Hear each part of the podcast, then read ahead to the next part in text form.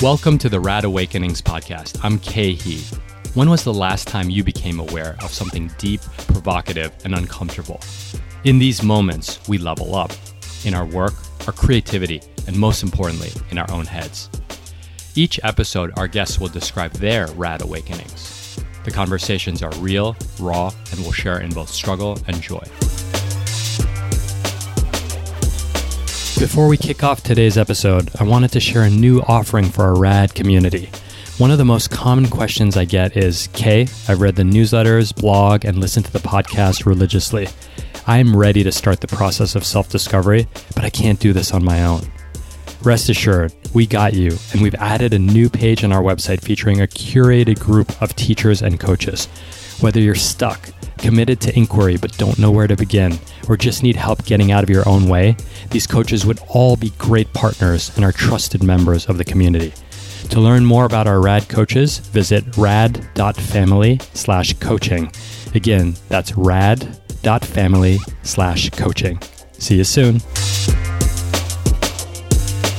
My happy place is interviewing a high energy meditator who's not afraid to drop an F bomb.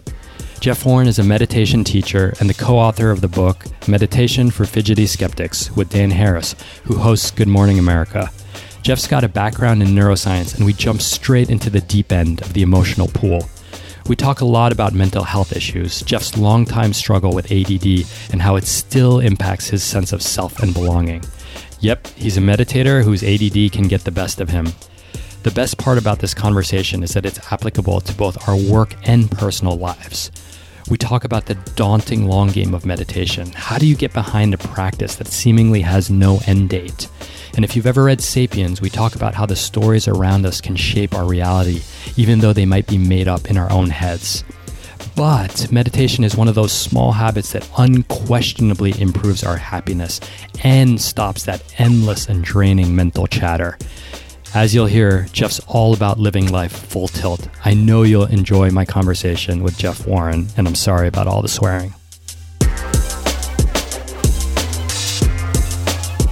Hello, everyone. Welcome to the Rad Awakenings podcast. I am joined with Jeff Warren today. How's it going, Jeff? It's going well, Khe. Nice to meet you. I always get excited with a fellow meditator, especially one like you, one as experienced as you. So th- thanks for joining us today. Of course, it's my pleasure, man. I wanted to start. Your co author, Dan Harris, in your new book on meditation, mentioned you were talking about your childhood. And at one point, you mentioned your parents keeping you on a leash. So I figured, like, let's let's kick off with a childhood story along that vein. Yeah, I mean, I was a feral kid, you know, very hyperactive, ADD, and a real handful for my folks, you know, and they, I just, I couldn't really regulate myself and I had insane amounts of energy. I'm sure like a lot of people can relate.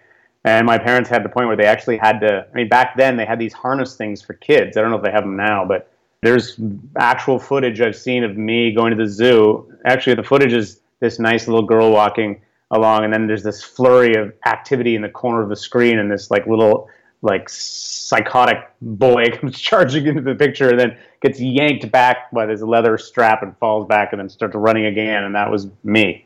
That was my mo back then. And you know it's something i still struggle with the energy thing.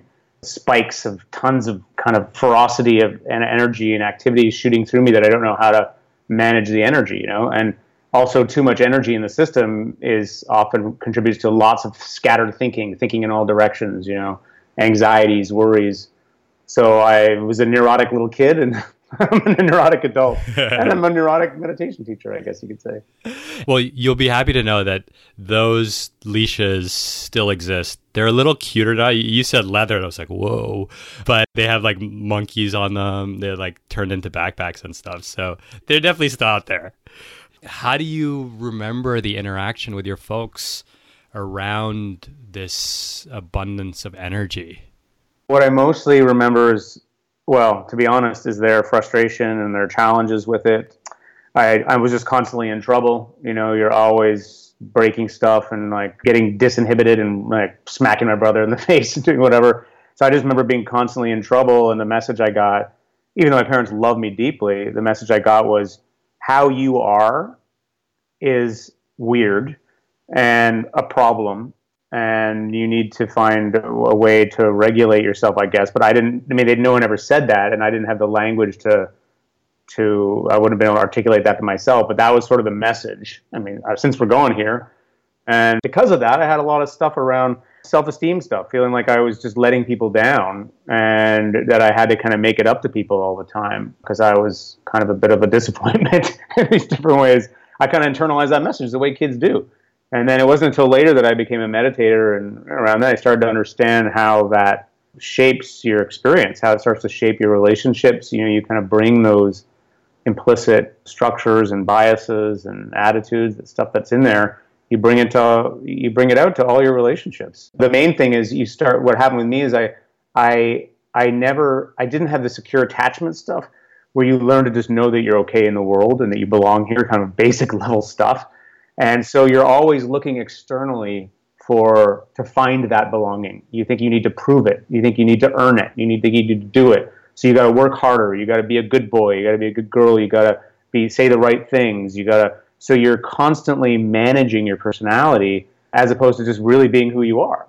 You know, and in a way, it develops this. You, you develop this kind of contortion. I sometimes think of it as like we're these trees that just want to go straight, but we get all these messages from our environment that now we don't like trees that look like that, or we don't like the, this part of your brand, or we don't like this kind of thing. So you start to make all these little adjustments in your growth. You start like a, you turn into like a gnarled old jack pine, you know, these knotty, kind of gnarled over on your side and stretched in one position, your head turned around this way, and your body is kind of this grotesque thing, like you're meaning the the way the way you present to the world, because you're just you just internalized all these injunctions so a big part of waking up, both in a, in a psychotherapeutic context and in a meditative context, is beginning to actually say, "Fuck that." this is who I really am. And actually, what do you find when you start to own up to who you really are? When you start, people actually like you more because people didn't like the because before you were kind of being dishonest. You know, there was a little bit you were kind of being a bit of a weasel, even though you, if you didn't know it, because you weren't really speaking your truth. You were just trying to you're you're always trying to say what other you other people wanted to hear. Yeah. Wow. Well, first, if you saw my arms, I have like insane chills just in appreciation of your we're eight minutes in and and you just you know the theme in, in all your writing and your talks that I've listened to is the deep end. And so like let's not fuck around in the kiddie side of the pool. let's just dive right in. which is why I know this is going to be fun. But also, there's a level even deeper than that. Yeah. I got my scuba gear, but also, you know, it really relates. It resonates to these ideas of belonging and acceptance that I always hear from from others around this narrative, this false narrative that that people say, well, well, I grew up middle class, privileged, you know, white, Asian, male and so, really, the world was just handed to me. So, any problem that I have is just like first world problems. The biggest bunch of bullshit ever. But anyway. Yeah. Well, I, I agree. I totally agree. I have to fight that that narrative myself as well because you know th- in in the in the work that I've been doing now which is really like we said earlier I've I've never it's only been 3 years that I've really stepped deeply and, and thought deeply about who I am and who my insecurities are uh, but then as I go and share that as a blogger, as a podcaster, and all that, like people just Google me and they're, they're, like, meet the Wall Street guru. And it's like, fuck, like, yeah, like I made a lot of money on Wall Street. And so now I have the like who am I? There's like two angles. You're like, who are you to tell us about your problems? That's one. The second is, well, you made the money and now you can think about the problems. And honestly, that really, really makes me feel insecure. And again, I'm not apples to apples it with what you just shared in any way, but but it's just this thing that that's like I'm not allowed to be suffering because you know I'm very comfortable financially. Yeah, well, let me say let me say something about that. I guess the way I think of it is there's external conditions and there's internal conditions. And we're a very externally focused culture, so we look at the externals. And there is no question those externals are absolutely stacked with privilege. There are, if you are, you know, you're born a white upper, upper middle class male, you're going to you have bequeathed to you a huge amount of privileges, not just white, whatever, but there's you know, there are those privileges are real, and there's real work in trying to create a more level playing field, you know, across the planet. But there's also internal conditions. And sometimes, as someone who has a lot of challenges with ADHD, with mood regulation, with certain things, these challenges are happening regardless of what's going on externally. I and that was extremely hard for me to handle because it was like I had to understand because I had so much shame. Why couldn't I just get my shit together? And I got the exact message from you. My parents were like, "Look, there's real problems. People are starving in Africa. All these things." My parents are all, my mom especially, big into sort of social justice issues and like charity stuff, and I completely agree that those are huge problems but I had all these internal problems where I couldn't regulate my emotions. I couldn't like I had a ton of suffering. I had all this stuff going on, and because I didn't have any external reason for it, like I had a loving family, I had I was in a comfortable background. It was just pure shame for me. Like I felt like I didn't. And so what happens then? Let's just explore what happens. You have that response. So you're you're in pain. You're because for whatever reason. Now the pain, the suffering causes you to contract to to relate to people in this either in a rigid way or you're oh, you're trying too hard or you're or you become you have all these angry anger and fear in you that's distorting the relationships you start to spread out those dynamics to the people around you you're less effective at actually getting your work done you're less effective at meeting the, those real external challenges of the world so you know the thing to realize is the inner game the inner game of learning how to be more honest, more vulnerable, more centered in who you are equals the outer game eventually. It begins to overflow into the outer world and it creates more effectiveness at being able to address those challenges. So, so stuffing it down and just being a man and not complaining and just shooting ahead and doing your work, like a lot of my friends are activists and caregivers. It's sort of my that's the culture I'm in. That is great maybe at first, but after a while you start to realize that you're getting burned out and you're bringing all your own distortions and aggressions to the work that you're doing, and you're actually just spreading around more pain, more screwed up stuff.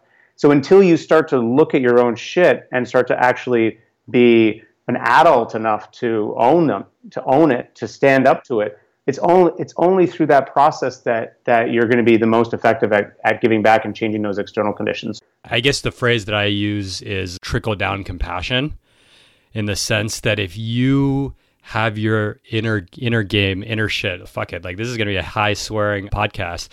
Like I bring that home to my family. When my shit's not together, I take it out. I'll like just scream at my child, my three year old, for no reason. And that's because something in that mess of like work and stress and expectations and things that I haven't figured out and, and anxiety and comparison, it's like something triggered me and I just yelled at a three year old for no fucking reason. And so I guess I've seen it in myself a few ways. At first, I didn't even notice it right? Before all this exploration started, I didn't even know it happened. I was just like, oh, I just had a bad day, you know, like let me pour myself a drink. And then now I see it, but I'm still not happy about it. So I, I, would like beat myself up about it. And now I just see it and then it, it prompts further inquiry as to like, well, what is that thing? And it's funny for me, and, and I won't bore my listeners to this, but it always comes down to, for me personally, this like fear of my own death.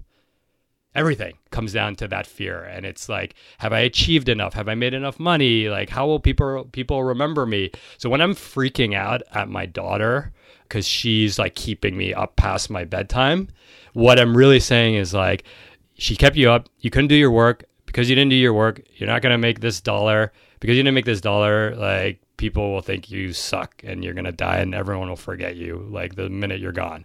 You know, and and I can catch that. I think in in your books, you guys talk about this spiral of negative thoughts. How it just can just consume. I think you said like "welcome to the party" is one of the the phrases that you used. But yeah, that that's how how it has impacted me. What do you think of that? Well, it sounds familiar. You know, I, I have a lot of empathy for it because I go there too. You know, it's like you know, I think there's there's different different people have different ways of talking about what's really going on in the root, and I think it's probably different for different people. But a lot of it is around control. You know, you're trying to control your experience because you feel fundamentally that you're unsafe, that you're going to die, that you know time is running out, whatever it is, and so you try to hold on tight to how things are, but the world is constantly changing, so it's a hopeless task. And you get more and more frustrated around doing that, and so it starts to come out as this low level reactivity, chronic anger, lashing out, you know. And there comes a time when you need to, that's really starts to affect people around you, and, you know, and then you, and you need to actually begin to change the momentum of that. Because the, I mean, the brutal truth is, Aristotle had a great line. You say, you are what you repeatedly do. And that is the brutal truth of being a human being. The moment you're born, you are practicing your own existence. The way in which you are existing is a training. The way in which you're existing is building up certain qualities just by virtue of being here. So if you if in a if you're learning how to be more concentrated in life, then you're building up that capacity to be concentrated. You know, if you're learning how to get angry and then get a little bit more angry every time, a little bit more ang- angry every time, it just gets more. So I guess what I'm saying, it's like it also increases. It never stays the same. Whatever pattern you repeat gets deeper with every every cycle. So we're sitting here inside these repertoires that we're that we don't even know we're in, where we're building up the these habits that are actually creating unhappiness in us and the people around us. So I think of practice as the moment when you decide to start building up different habits. You know, you're like, okay, it stops here. I have to be compassionate with myself because it's going to take a while to reverse this momentum. And you're not trying to undo who you are. You're trying to undo some of the habits that are creating the most suffering. So you start to practice different different responses. You know, you start to practice, and that's what you know. A sitting meditation is basically just the gym. It's in a simple culture where you get to practice existing, eh, but more deliberately, and then you try to bring it out into life, and and that's where the real rubber hits the road. And it's not just sitting meditation that does this. Any practice.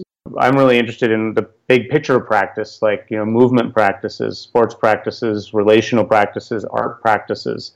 You know, these are all all of these they're all practices. It's just about knowing what the skills are that you're building that you're rehearsing. And that's what's going to point you to what kind of person you're going to be and what kind of what kind of existence you're going to have more like what qualities of existence you're going to have related to your life. I remember hearing you talk about they're like deepened ridges you know like a track or something and you yeah. keep going down that path with your your bike or your motorcycle and they just harden and deepen and they become like like the quote you said they just become a part of you I mean, you don't have to convince me about the importance of the practice, but I guess th- this is one thing that I, that I do want to ask you is that you and, and other teachers have make made it very clear that there's no end game. and I'm in my third year of my meditation practice and and and I feel it. I feel like I'm in the first like pitch of the game, you know, and, and that's even the wrong construct because there is no no end game. W- one question is like people look at that and there's it's so daunting. There's like I have to do this thing that's really hard. The benefits will are will not clearly accrue to me. And by the way, I I have to keep doing this for the rest of my life. What's the totally. fucking point? Like, can I just like take the edge off by drinking a few stiff drinks when I come home from work? Yeah, so that's a great question. What a awesome you you put that so well. And some teachers will say there is an end game. There's a place in which you can kind of break through. And in fact, I would say that there's a place when you can. It's like a hockey stick. You know, it's a it's a slow increase at first. You know, it takes a while, takes a while, takes a while. You're working, working. And then there's a point where it basically you go hockey stick, as my teacher Shinzen would say, which is that you just suddenly hit a point of no return where the practice starts doing you, and then it just shoots up an exponential gradient. So it accelerates. So it's not true that it's just a, a slog the whole life. It's a slog at the beginning, and then there can be uh, there's a place often where it where it shifts, and we can talk more about that in a bit. But even to even in a more fundamental way, I think meditation can be both seen as work, as a slog, and sometimes it is, as this hard training. It can also be seen as this very joyous exploration. It's super interesting. You're learning about who you are and how you are. And, and even more fundamentally than that is because this is the real deep end. As you go into a practice, you start to learn about the how your mind seems to map onto reality, how you are connected to all this shit around you. And every contemplative says it, it's the same thing again and again. That there's like this sort of like surface part of you, your personality that's like that you think is the thing that's the most real. But underneath that, you're there's a, a sense of intimacy and connection that is so vivid and so real with the world and so incredibly interesting to explore. There's nothing that I would want to explore more. You know, and some people have this from the beginning. They have the hair on fire. They really are motivated to understand this. For others, it's like, okay, that sounds like a bunch of weird mystical stuff. I'm more into practically addressing my stress. That's cool too. But you can do both at once. You can address your stress with a quality of curiosity and investigation. And if you know, if, if you have a framework for understanding some of the experiences that you have, you can begin to accelerate that development in a really interesting way. So I guess the thing is, yes, it's your whole life. Your life is a practice. You know, I'm sorry, you're here. You were born. It's done. now it's about making the best of it. And you can just, you, and you can have the attitude like, oh God, this is a slog. Or you can be like, you know what? Sometimes it's going to be hard, and I have compassion for me and for others about that. But it's pretty interesting too, and it's pretty. It's like it's weird how this works. It's it's cool how this works. It's amazing that I can create these insights, these shifts in myself, and as I do, I can learn more and more about what seems to be more fundamental about how other people are around me. And what a privilege to be doing it in the first place. All that stuff is there. In your practice, do you remember where it kind of tipped or step functioned away from being more of a kind of pragmatic stress relief type approach. And, and, that's assuming a lot because i don't know the history of your practice. To one of more mysticism wonder and curiosity you? Yeah. I remember roughly when it went hockey stick you know when the practice started to take me. And i can talk about that you know, I was always a very bad meditator. I was very distractible and agitated and skeptical. And, you know, I came from science. I, my first book, The Head Trip, was really all about the neuroscience of waking, sleeping, and dreaming. And, but I had a chapter in there on meditation. So I figured I should do it. I was motivated by curiosity from the beginning because I was interested in the mind. Now I know, having, I understand that my interest in the science of consciousness and all that was really a deeper spiritual interest. I just didn't have the words to call it that. I didn't have any vocabulary for spirituality. I, I was interested, but I was interested in those questions, those philosophical questions. And so I had the curiosity. What I didn't have was any kind of useful output. I didn't have any, I didn't, I had just experiences of being super distractible and, and being in pain and feeling like it wasn't working and feeling like a loser. and so there was the first set of shifts that happened where, where which were just around accepting that that was going to be part of my experience and, and learning about the skills. And as I just worked, you know, and persevered at it, and it wasn't too hard, I started to get breakthroughs. I started to see what they were talking about. I started to feel the this more more ease and things like that. And I started to have dramatic experiences where, you know, I I mean, not dramatic in like some kind of super psychedelic thing, although I, I've had those too, but more like I just suddenly my entire inner dialogue would just completely I, I describe it as like the sound of the fridge going off. You didn't even know the sound was there all that time, the hum of the fridge in the in the kitchen, and then suddenly it goes off, and the silence is so rich. It's almost a presence in itself. And having those experiences of my internal world just completely cutting out, and in in that space, being able to just see so much more about the character of the people around them realizing that there was no fear in the way I was holding myself. That before all this time, there had been this tiny little struggle of like, I want to be liked, I don't want to be liked. I want to be liked, I don't want to be liked. I want this to happen, I don't want this to happen.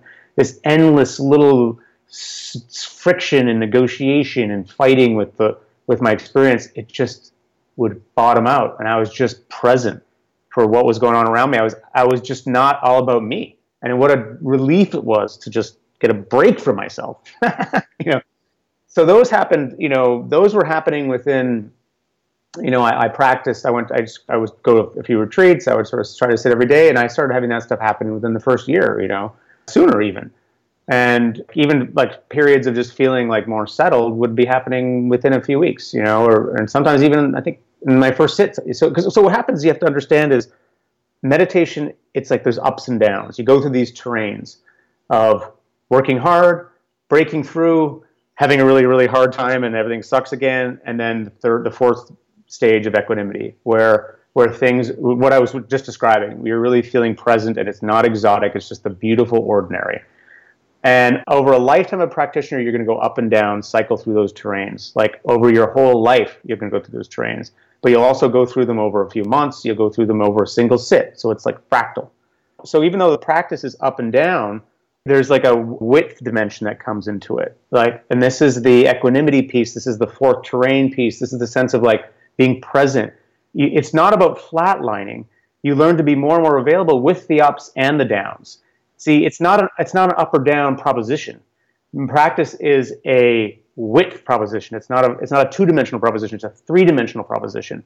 It's like being more available to both the tough times and the good times and and learning more and more not to have a preference for either one. Now that really started to kick in for me maybe six or seven years into my practice. And even then, though, it comes and goes. As I talk about it now, I can feel myself in the zone of it. I can really feel it very immediate and true. But then I'll, I might, you know, get worried about stuff and get stressed, and I'm back to being contracted, and I can kind of lose that perspective. So I I kind of go in and out. But there are someone like my teacher, he doesn't really go out so much anymore. so he's been doing it long enough. He he still will go out. He'll say that he goes. The small self comes back, if you want to call it that. Your the, the, the small self of your concerns, your worries, your preoccupations. That'll it'll, it'll come back, You especially when you're tired or you're really being triggered or you're having a, a lot of physical pain you know the normal stuff that creates contraction in the mind body system. But the, the momentum of the of the emptiness or whatever you want to call it the fullness there's it's paradoxical the the naturalness the ordinariness the the perfection the, the sacredness the just the the isness of reality. I know all these words sound like bogus but but that that just is so such a default for him that it very it just reasserts itself. So that that maybe explains a little bit about the progression. So, and, and also, you never know who you are as a practitioner. You might be thinking that you're the most, the worst practitioner, that you're the most hopeless case, and guess what? You do a weekend retreat and you have this phenomenal breakthrough, and you're never the same after, frankly, because that can happen too. You can be seeming like the most screwed up person, and bang, because this thing is really weird how it works. We can say that we want. I want to say, oh, it's like you build up muscles step by step, workout by workout, in this nice linear progression because that is true. But then there's this whole other side to it, which is just completely weird and more quantum. Like you just don't know what's going to happen when. It doesn't. It's like trying to it's like trying to predict where aurora borealis is going to suddenly go. If you ever watched aurora borealis, it just suddenly is somewhere different in a different configuration.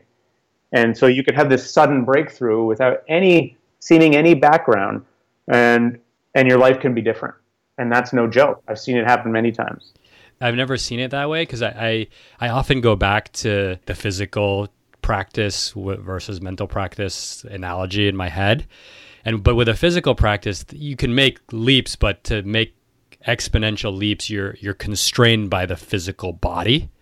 Exactly. Right. I mean, maybe like unless you're LeBron James or, or someone like that, but with the mind, it's just it's it's not it's not physical, right? So it's I, I can't even describe. It's like the aurora borealis example. Like you could shift the whole thing with whether you're a you know seventy year old or forty year old, whether you're LeBron James or or He physically.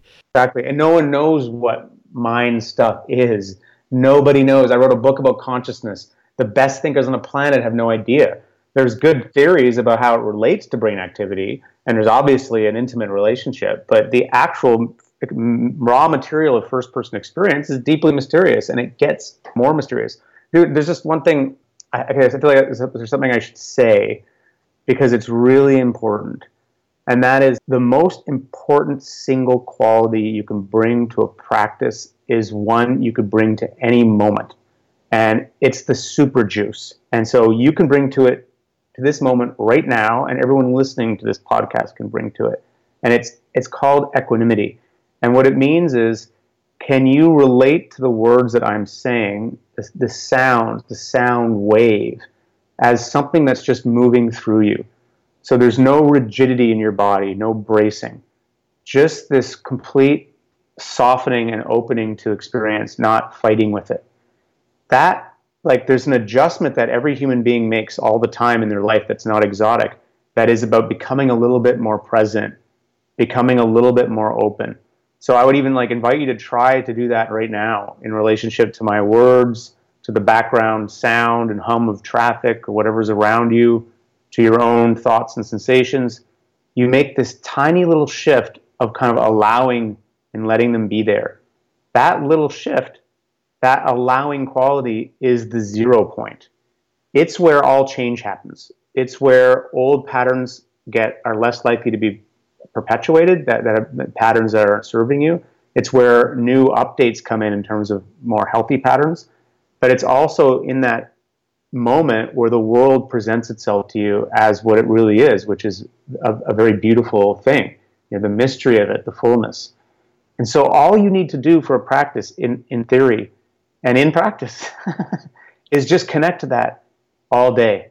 Just remember, come back to it. Remember, come back to it. If you did just this for a practice, it would serve you so hugely in your life.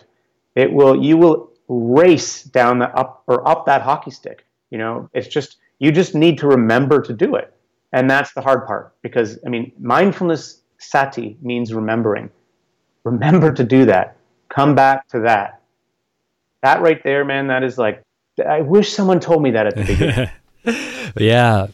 Well, as you're saying that, clearly you're a meditation teacher because you got the magic with the words. But I, you know, I was, I was like watching the clock on this podcast and I'm like thinking about my next question and my breathing is shallow. And as you were saying that, I just kind of dropped into this, like, like I felt my heart rate go down. And that's the crazy thing about meditation is that you can do that on command. I, I can't, but I see a world where I can. and I've tasted it and damn, it feels fucking good to know that that's possible. It's incredibly empowering. It's incredibly empowering because you're, again, it's another paradox. On the one hand, you realize that you have so much more control over how to regulate yourself, over how you exist, and to the point that it's like, it's so poignant and moving and beautiful that that is there.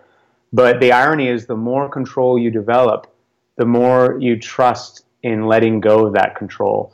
And it, it's the same new age sounding bunk that every person will tell you, but I tell you, it's so true. Eh, there's a sense in which when you let go, then you, you free up resources in yourself to be able to make better decisions and in a, in a weird way for the world to be able to kind of meet you halfway. And, and there is definitely something that happens, the more magical side of stuff. I mean, I, where the more you kind of just trust and let go and things, there can be a sense in which the world's coming forward to meet you in a new way. And that and it's very it is beautiful man when it's happening. You, you you, know i don't there's no words for it other than just like you feel so grateful to be here. And and what do you want to do? You just want to spread the love. You just want to help out bring other people into that place and do it in a way that's woke that's like that's paying attention to the social justice and environmental issues of the day you know and and that supports you as well as other people let's use a real case study because I, I, ran over here from a meeting, and in the meeting, someone made a, a kind of I was it wasn't passive aggressive, but it was a, an indirect co- criticism that I took personally in this meeting, and so my meditative side is like kind of let go, just breathe through it.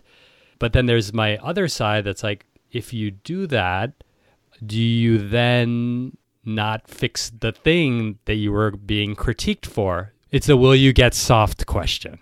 Yeah. So, okay, the, the answer to this is first of all, you have to be comfortable with the paradox of this.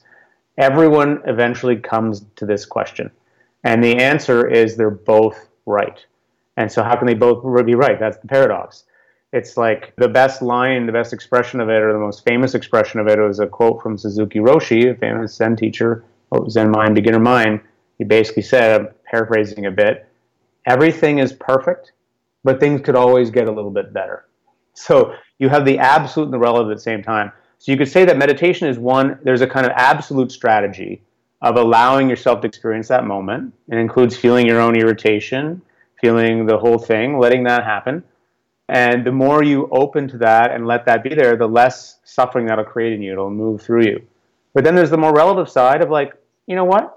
maybe it's now it's time to say something to that person and uh, you know maybe there's a you need to draw a boundary you know maybe you need to and so you have to ba- basically kind of have both those positions at the same time and, and maybe it's just thinking that sometimes there's one response i think the equanimity response is always the response you want to have because it's always about opening to experience the hard part about this is people get confused because they think equanimity means being flat yeah. or something Push like that. Over. Push over. Equanimity just means you're letting yourself have the experience of your own annoyance, your own anger, your own happiness, whatever. You're just letting that happen. You're saying that's already happening. I'm going to let it happen. It's a relationship to your experience. It's not a relationship to objective reality. So I could I could be watching Donald Trump, for example, if I was someone who didn't like Donald Trump on television, I could be feeling all of these feelings about how I don't like him. You know, equanimity is allowing yourself 100% to have the experience of not liking what's going on. It is not the same as saying that you're objectively you don't want to objectively change the fact that he's in office. you know what I mean? It, it, but what it does is it allows you to free up the energy to then make a change when you need to change it instead of wasting all the energy stewing out about how you can't stand Donald Trump and the world is going to hell in a handbasket. You you just are mature enough to say this is actually what's going on.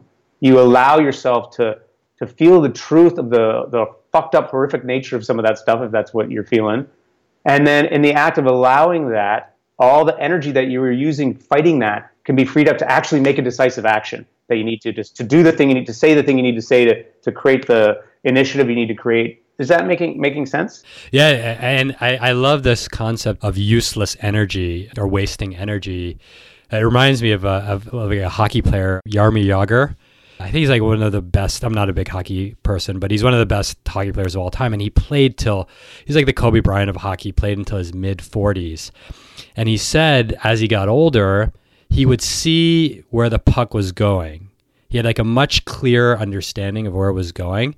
And he'd watch the young guys kind of like zig and zag and chase it and all that, but he would be able to just glide right to it. And he'd have the exact same output as the young guys on just a fraction of the energy. And to go back to my example, I think that it could have triggered in me this like who does this person think they they are and I'm going to prove them wrong and and and like first of all, it's unclear. I, I even as I described it, I was like, I said passive aggressive. It might not even have been true. That's the first thing, right? Um, That's good to admit. the second thing was that this like rage, like I'm going to prove them wrong, like that's not effective, right? And that's a waste of energy versus like taking a deep breath, like okay, what could I possibly, you know, how could I have possibly done something wrong? Let's think about it, and then tomorrow let's fix it. Absolutely. You know, I, I, love that you use the that analogy of the hockey player because Wayne Gretzky used to say something similar. And I, I think when I think about how the practice matures, I think it basically the way I describe it is it, it accelerates the aging gracefully gradient. That it's a lot about that energy efficiency. That I mean, you can age badly or you can age well. There's lots of ways to do to. There's certainly lots of ways to age badly. But when you look at the people who seem to be aging well, I don't mean what they look like in terms of you know their skin and stuff. I mean, maybe, but I'm talking more about the, their their demeanors, their manners, how happy they are. They almost universally they develop this capacity to let go, to relax, to see the bigger picture, to choose their battles, to have this more affable stance to how things are unfolding around them. It's like an old lady sitting at the park watching the kids play. The kids fall down, they get up. You're kind of just smiling. You're, you're it's like you're seeing the big picture more a practice brings that maturity into the prime of your life. So it's you don't only get to experience it in the fruit of your of your wisdom of your becoming more of an elder. You get to experience it more and more in the in the middle of your life where you have a ton of energy. And so those people that, by the way, have that combination, they are the world's great change makers. That's the Luther Kings. That's the Gandhis you know that's the the famous Catholic mystics from the Catholic, Catholic traditions like Saint Teresa and these people. It's like they developed that capacity early in the middle of their life when they were still in their power, and that's when they and they and they were thus able to make huge changes around them. They are incredible reformers and revolutionaries, far more than anyone who's much more on a strivey, angry, got to fight every moment is ever going to get anything done. You know, you can't even compare the two. It's like it, it's another another level of human, basically. Not to reify it too much. I mean, everyone's got that level in them waiting to happen, but if you think you're going to get there from your anger and your violence and your pushiness, like you're deluded, you know. I'm glad you brought up the age thing because here's the crazy thing. I talked about this on an old podcast, but there's a study about these happiness studies that basically say that happiness troughs from age 20 to 60 and it's just this flat dead line for you know the pr- prime 40 years of your life. And then it starts to spike and some of the happiest people are 70 year olds and 70 year olds the crazy thing is because I'm a, I'm a math and actuarial guy like 70 year olds the us life expectancy is 78 blended. And so they've you know statistically they've got eight years to live and they don't feel rushed they don't have time scarcity. And when you ask them, I, I once I'll send this to you because I collected what the there's all these studies and I just took all the like one liners of what why they're so happy and it's exactly what you said. The ability to emotionally self regulate. They don't get angry. They don't hold grudges. They are more realistic about their expectations and their place in their own tribe it's like it's pretty simple stuff, right? But but again, you could see in that in the meeting story where it's like, wait a minute, you're, you're threatening my tribe. Like, hey, hey, you're threatening my livelihood. And all of a sudden, the chatter just it consumes you. I would love to see that. You know, definitely send it to me. You know, I, I, I do want to say though that within Hindu traditions, they often talk about that you first lead the life of a householder, and then you really move into the life of more practice. And you know, just to honor the fact that when in the middle age of life is intense and there is a lot of work. There's a ton of pressures with the family, with work, and all this stuff. It is harder to find those qualities under that kind of intensity than it is when you don't feel like you need to prove yourself in the same way anymore. It's honorable to be in the, the, the challenges in a big way. I would just say that you know you can lighten your load. You don't have to set yourself as to be a Buddha. You can lighten your load by doing just being a little bit more intentional about how you are in the world and exploring a practice and doing it in community. You know, having a group of like just like the community you're building through this podcast, a bunch of people who basically are like they're real about their lives. They're they deal they're in the shit dealing with real stuff. Where you can just sort of talk about those challenges, you can explore practice together.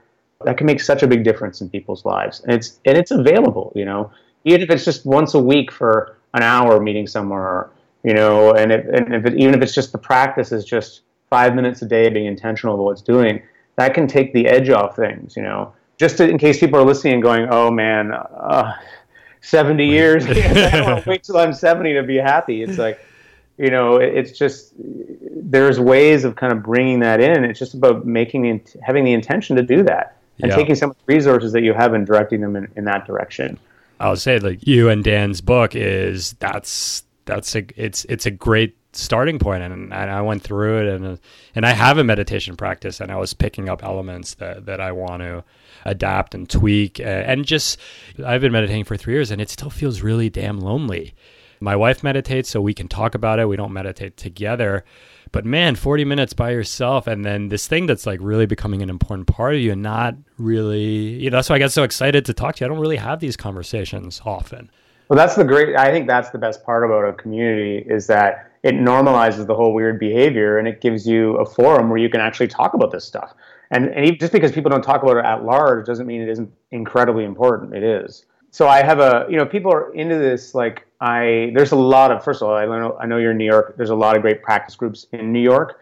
I also do something in Toronto called the Consciousness Explorers Club, and it's I'm trying to put together right now a set of resources that so, that are basically a startup guide. So anyone anywhere can start their own sitting group.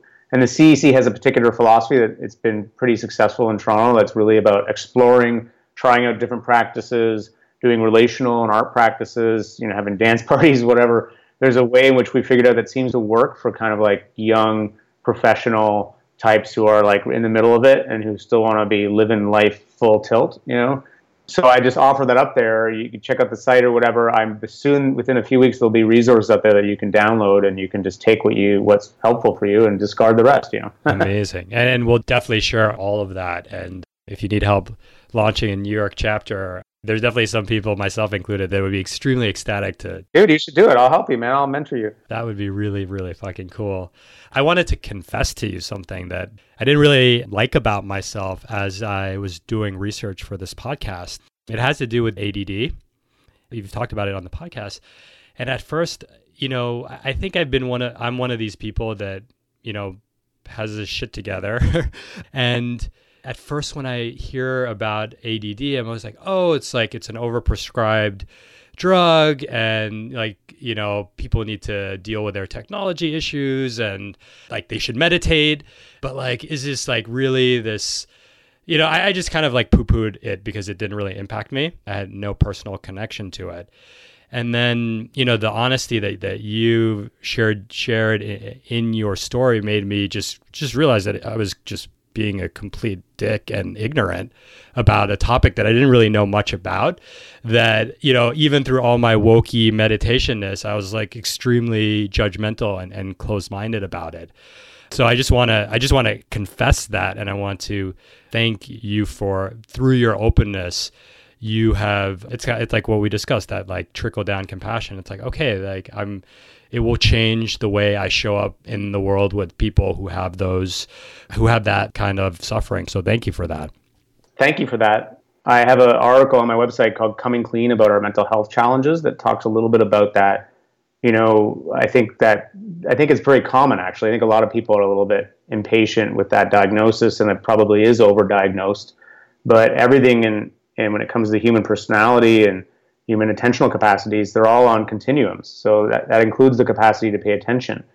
And one of the basic nutshell skills in meditation that is available to anybody is, in theory, is this is concentration, which is you're able to pay attention to one thing, your mind wanders, you come back. Concentration states lead to flow states, to states of of being in the zone, of being absorbed pleasurably in an activity if you can you imagine not being able to enter those states where you never get the satisfaction of feeling like something is completing itself where you're able to make a deep connection with somebody. Because that can sometimes be the case with some people who really have extreme ADD they're constantly skipping on the surface and they can't ever get anything done. And it's a serious nightmare for people. Like i see these people and i went i used to go to an ADD support group at uh, the Center for Addictions and Mental Health in Toronto. And I mean, these are people who are suicidal. They're so despairing because they're always letting people down around them. You know, they're they can't find any lasting pleasure or satisfaction in their life. And so it, it's sort of like a Buddhist parable. You know, it's like they have an extreme version of what a lot of us have in little ways. And they also have particular gifts. They have so there's good sides to it as well, but you know, one of the things you get with practice is you start to develop a lot of empathy for all the different ways people suffer. That's one form, but there's others that are just as crippling and challenging. And until we know them through a friend or through a book, then we it just remains abstract to us, you know. And so, I, I think the big picture of this that I'm really excited by is I like the fact that meditation is getting big, but what I really am excited by is how people are beginning to lift up the taboo and talking about mental health issues and talking about the fact that you know, there are ways, there are interventions that can help us, and we can share best practices with each other.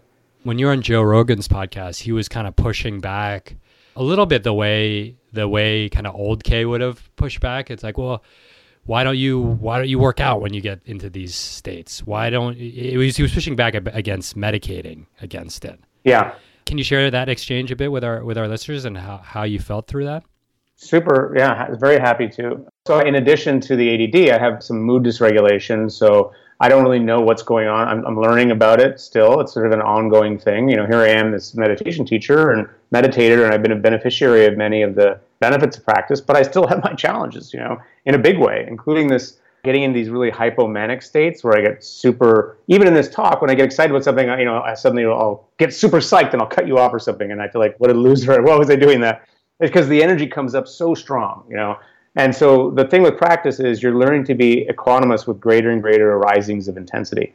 So I can be pretty equanimous with most of stuff, but I have these wild energy surges that are really hard, just like say someone stuck you with a knife it really hurt, that are really hard to manage, you know. So I was just talking about that with Joe a little bit, and he was interested in that. And but I was saying that the person I talked to said you might want to consider medication. You know, so lithium is traditionally a way in which it. So it's a. I, it may be a kind of bipolar thing that I have. It may not be. There's some controversy in the literature around how to. God, this stuff is so controversial. When you get into it, you realize there's no agreement. Half people say if they say bipolar is actually personality disorder, or this thing over here, or it's actually more linked to ADD, and you know, it's just but this one, I had one assessment. The person said, "Okay, you seem to be have some of these these bipolar qualities. Medication might help you. Medication, meaning lithium, And I was like, okay, and I haven't done it yet, and I'm not sure if I will, but it, was something I was considering, thinking, well, maybe because because that causes a lot of suffering, maybe. So he was saying, well, why would you do that when you have other ways to do it? Which is, I think, a really good thing to push back on, you know. And and and it's true for me, like physical exercise, like hitting a punching bag, going on a bike ride, going for a swim, going surfing, those can really help it, but they don't always help it you know? And sometimes and, and not only that when you're in those places you're in this sort of delusional place where you're you can fuck up your life. Like i used to get in those places and send all these crazy emails out or i'd shoot off my mouth and say crazy shit and i'm just not connected to what's the appropriate response in the moment so i can see there being for some people medication can be very helpful i know people who say that it's absolutely worth it for me i'm still on the fence because I, I feel like i can probably regulate it without it but i'm I'm open to exploring it. Is what I was saying on the podcast, and and yeah, so he was pushing back, and it was it, it was interesting because that whole podcast was very, you know, I felt I was very kind of like quiet and Canadian at first. I didn't really say anything, and then when I feel like I realized, oh yeah, this is you just got to really be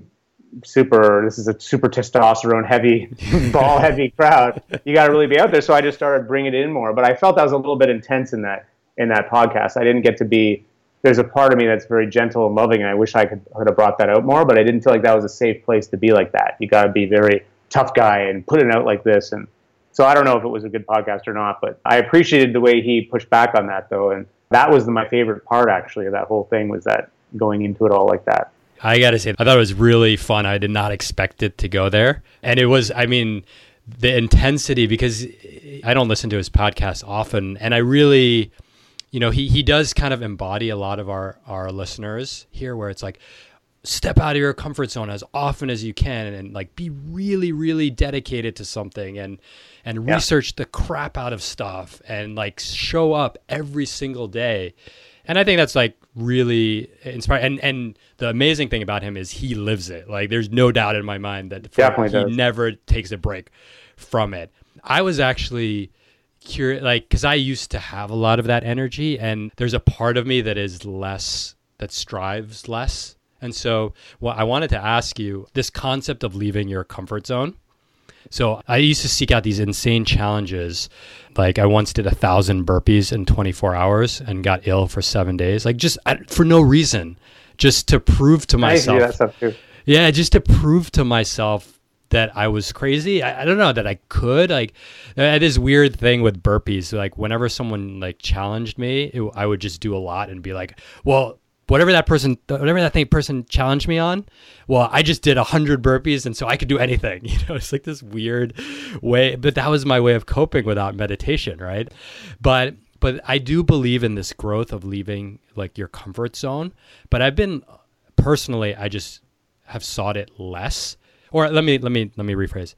I'm a bit more discerning about it because I found that when I would seek discomforts, uncomfortable situations, stressful situations, it was from a place of fear.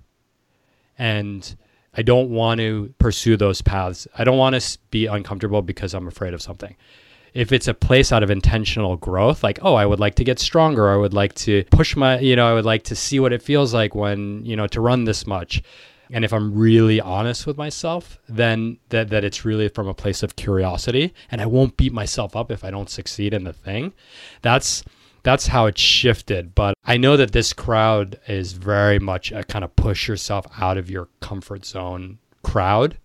How do you reconcile that with like being okay with with what you have? I think that they're virtually the same thing. so I think I completely agree with pushing yourself out of the comfort zone. I mean, I've done that my whole life too, and I think that. But the the meditative piece of it is, can you be equanimous with the discomfort? Can you be present with that challenge? It's not pushing yourself into a comfort zone and then just gritting your teeth and barely noticing it because you're just trying to get through it. Well, that's actually that's the coward's path. The really the brave person is slows the whole thing down and says, Can I actually, like a warrior, open myself up to the discomfort of this sensation, this physical, the physical intensity, the emotional intensity? And there is nothing more intense than our fear, than our judgments about ourselves, than our shame. That is that is hardcore badass practice. Like learning how to actually face the edge of that. That is your true edge, by the way. It's like you're, you know, basic meditate. The metaphor I often use is that you think about a mansion. It's like we're born in a mansion. All, the whole mansion is our inheritance. But room by room, we start to shut it up because we're afraid to go in this room because we don't want to look at this because we don't like this, or this person hurt us, we don't want to see them, or this kind of thing, we don't want to do this. You know, we just like we're actually closing down our experience until we find this little tiny safe place under the stairs where we can hang out. And practice is about saying, "Fuck that! I'm reclaiming the mansion." Like room by room, you got to go in and face each of those things, including your fears, including but we had this other weird idea. We just keep we're we're underneath the stairs, and you're having and we're having extreme experiences under the stairs, but you're not growing as a person. You know, it's like get, have your extreme experiences in the mansion, and then how see see how awesome they are. You know, oh, man. Dude, that's fucking incredible. That is not only that, but it also ca- the the wealth aspect because it's a mansion. It captures the abundance that we're born into as humans, right? And the beauty like not the physic not the monetary wealth of it but but it's just like it's beautiful. Like human life is a beautiful thing. And as we shut all those doors they become smaller smaller scarier you know claustrophobic and then and then that's it. Yeah but i mean but what joe would say is the you know the doing pushing yourself to edge in the kind of those extreme sports way that also is a deep practice you know? It's about but it the practice part of it is facing the fear part of it like action and facing the fear means facing the fear actually opening to it being curious about where it is feeling it letting it because it's only then that the fear will actually start to metabolize.